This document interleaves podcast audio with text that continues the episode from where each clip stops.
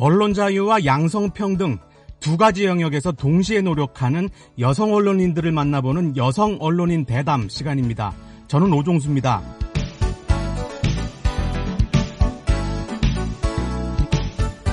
북한은 세계 언론 매체들의 중요한 취재 대상입니다. 하지만 서구 사람들이 자유롭게 가서 활동하기 힘든 곳이 북한인데요. 그건 언론인들도 마찬가지입니다. 그러던 중에 미국의 AP통신이 서방 언론 최초로 2012년 1월 북한 수도 평양에 지국을 열었습니다. 초대 지국장을 맡아 생생한 북한 소식을 현지에서 외부에 알렸던 사람이 바로 여성인데요. 여성 언론인 대담. 오늘은 진 리 AP통신 초대 평양 지국장과 이야기 나눠보겠습니다.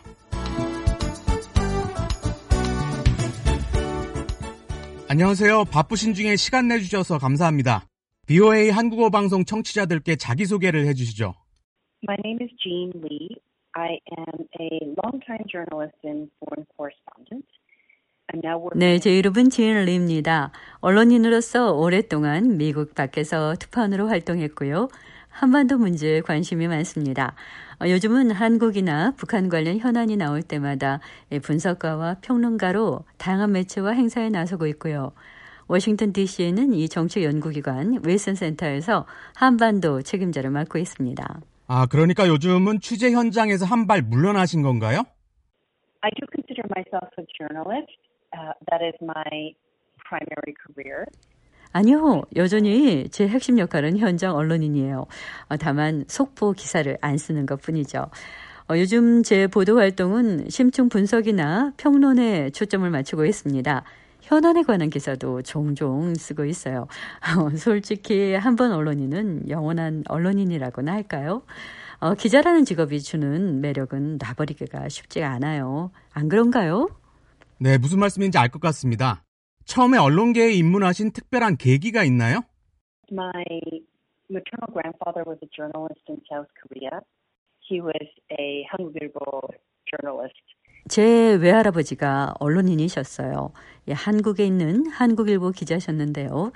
저는 미국 미네소타에서 나고 자랐지만 외할아버지가 저를 보러 한국에서 오시거나 제가 외할아버지를 뵈러 한국에 갈 때마다 기사 쓰기 임무를 주셨어요. 그러니까 아주 어릴 때부터 한국과 미국으로 가는 특파원이었던 거죠, 제가. 어, 그때 썼던 게 경주 답사기, 그런 것들이었는데요. 외할아버지한테 많은 걸 배우고 기지를 물려받았어요. 어, 크면 외할아버지처럼 돼야지. 그런 생각을 했으니까요. 외할아버지께서 한국일보 부사장을 지낸 조풍현 선생이신데 그 영향으로 아주 어렸을 때부터 언론인이 되려는 꿈을 꾸신 거군요. So I started very young. I started writing for my hometown newspaper in Minnesota when I was a high school student.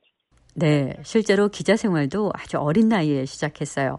어, 미네소타주 저희 고향 마을 지역 신문에 정식 기자로 기사를 쓴 게 고등학교 다닐 때였으니까요. 외할아버지가 임명한 특파원 경험 때문에 실제로 기자가 된 뒤에도 국제 문제에 관심을 두신 건가요? I always wanted to be a foreign correspondent. There were two goals for me. 그렇죠. 세계 문제를 다루는 기자가 되고 싶었어요. 그래서 두 가지 목표를 잡았는데요. 하나는 미국 내 현안 중에서 이민과 인종, 다양성 문제 전문성을 키우는 것. 그리고 다른 하나는 미국 밖에 나가서 특파원 활동을 하는 것이었습니다. 이 두 가지 모두 차근차근 실천했고 성과도 인정받았습니다. 그 성과 중에서 가장 주목받은 게 AP통신 평양지국장 시절이죠? Yes, so it was always my goal to go back to Korea. 맞습니다. 기자로서 세계의 어떤 문제를 다루든 항상 한반도로 돌아가서 그곳의 이야기를 알리고 싶었어요. 어, 미국에서 대학 졸업 후 서울에 가서 영자신문 코리아 헤럴드 기자로 일한 적이 있는데요. 그때 생각한 게 나중에 미국에 돌아간 뒤 특파원으로 한반도에 다시 와야겠다는 거였어요. 결국 2008년에 AP통신 서울 지국장으로 그 계획을 성취했는데요. 한국계 미국인이 서울 지국장을 맡은 게 AP통신 역사상 처음이었어요. 아마 그 뒤로도 없어서 지금도 제가 유일할걸요? 평양 지국장을 맡은 건 나중 일이에요. 평양 지국장을 맡으신 계기가 뭔가요? My assignment was to try to open an office in North Korea. It sounded like an impossible assignment, to be honest. 서울 지국장을 할 때 이 북한에 대한 접근 경로를 열라하는 임무를 부여받았어요. 어, 솔직히 불가능한 임무처럼 보였죠. 하지만 그게 제 임무였기 때문에 어, 저는 그대로 해냈습니다. 북한 측과 처음 지국 개설 협상을 시작한 게 2008년이었고요. 3년 어, 뒤인 2011년에 외신 기자 주재 허가를 받았습니다. 그리고 이듬해인 2012년에 드디어 평양 지국을 열게 된 거죠. 서방 언론이 북한에 상주하게 된 게 처음이고 그걸 주도하셨습니다. 그에 앞서 한국계 미국인으로서 AP 서울지국장을 맡은 것도 최초였다고 하셨는데 그런 과정에 도움받거나 본받은 사람이 있나요? So not really. The, the, for me, you know, we had some role models in broadcasters. 아, 별로 없어요. AP통신에서만 보더라도 어, 제 위치까지 오른 한국계 여성이 지금도 전무해요. 어, 솔직히 말해 저희 세대 한국계 미국 여성들은 언론에 인분해서 도움 받을 만한 환경이 아니었습니다. 그래서 제 경험 안에서는 제가 항상 최초였고 유일한 사람이었어요. 그렇게 본받을 사람도 없이 스스로의 힘만으로 언론계에 자리 잡고 인정받는 과정이 순탄했습니까? I was raised to believe that I could do anything that I wanted. 제가 자라면서 항상 들은 이야기가 미국에선 꿈꾸는 대로 이룰 수 있어. 무엇이든 할 수 있어. 이런 거였어요. 하지만 취재 현장에서 겪은 현실은 좀 달랐습니다. 저의 생김새를 보고 먼저 판단하더라고요. 어, 저는 소수인종이고 여성이니까요. 어, 순수하게 언론인으로서 대해주지 않는 거예요. 인종과 성별 때문에 무시하고 낮춰보는 풍조가 만연했어요. 기자로서 취재하기가 쉽지 않았던 거네요.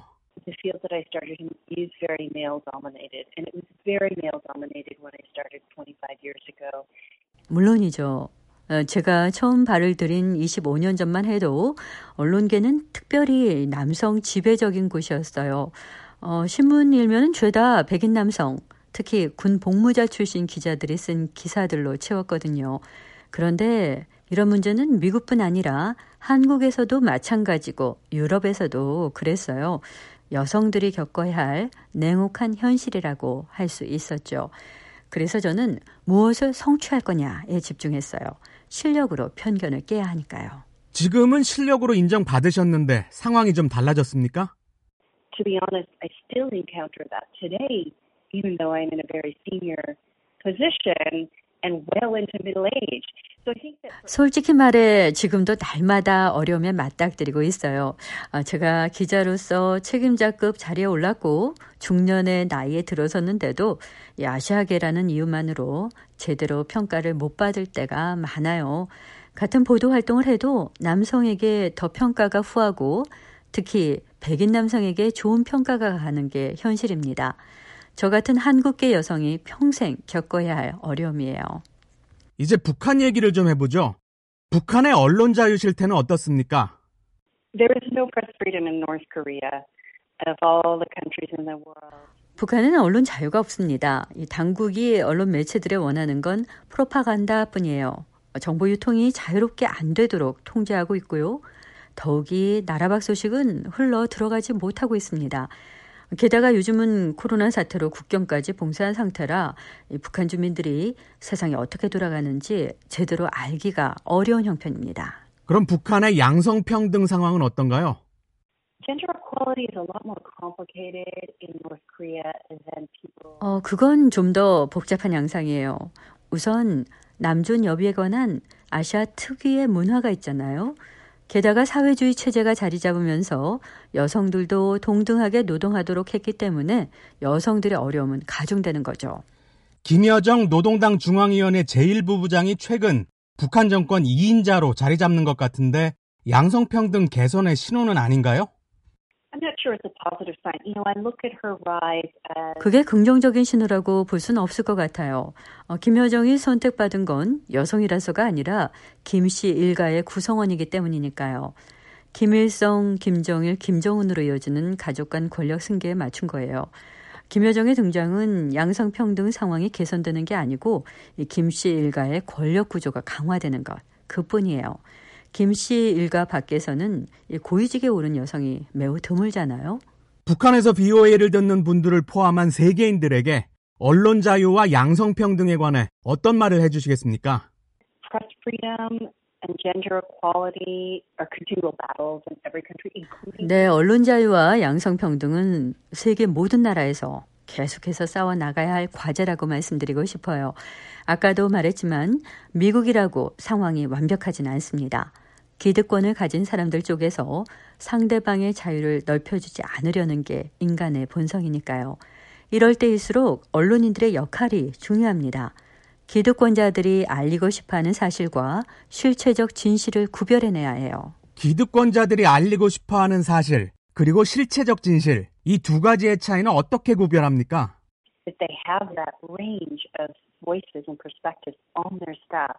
So when you've got people with different backgrounds, genders, races, perspectives, different life experiences, 네, 어떤 일이 일어났고 그걸 언론이 보도해야 한다고 칩시다. 이 권력을 가진 사람들은 그게 어떤 범주에 맞춘 사실로 보도되길 바랄 거예요. 자신들에게 유리한 쪽으로요. 하지만 제대로 된 기자는 이게 모든 배경과 인종, 관점, 경험에 비춰봐도 보편 타당한가를 따져봐야 돼요. 어느 관점에서 봐도 부정할 수 없는 게 실체적인 진실이에요. 어, 저한테는 이걸 따지는 과정이 아주 아주 기본적인 취재의 보도 원칙입니다. 정말 중요한 말씀 해주셨네요. 아쉽지만 마지막으로 향후 계획을 밝혀주시죠. I wasn't ready to let go of 네, 앞으로 무슨 일을 하든 북한 문제를 떠나진 않을 겁니다. 어, 저 같은 경험을 가진 사람은 굉장히 드무니까요. 어, 저처럼 북한에 직접 들어가 살면서 이 곳곳을 다니며 취재할 기회를 가졌던 미국 언론인이 몇이나 될까 싶어요. 어, 제가 그곳에서 직접 부딪히면서 알게 되고 몸으로 배운 것들을 세상에 알리는 일을 계속할 겁니다. 오늘 대담도 그런 일 중에 하나예요. 귀한 시간 내주셔서 감사합니다. Thank you so much. I'm just to keep that in mind. 네, 감사합니다. 안녕히 계시고요. 계속 연락하죠.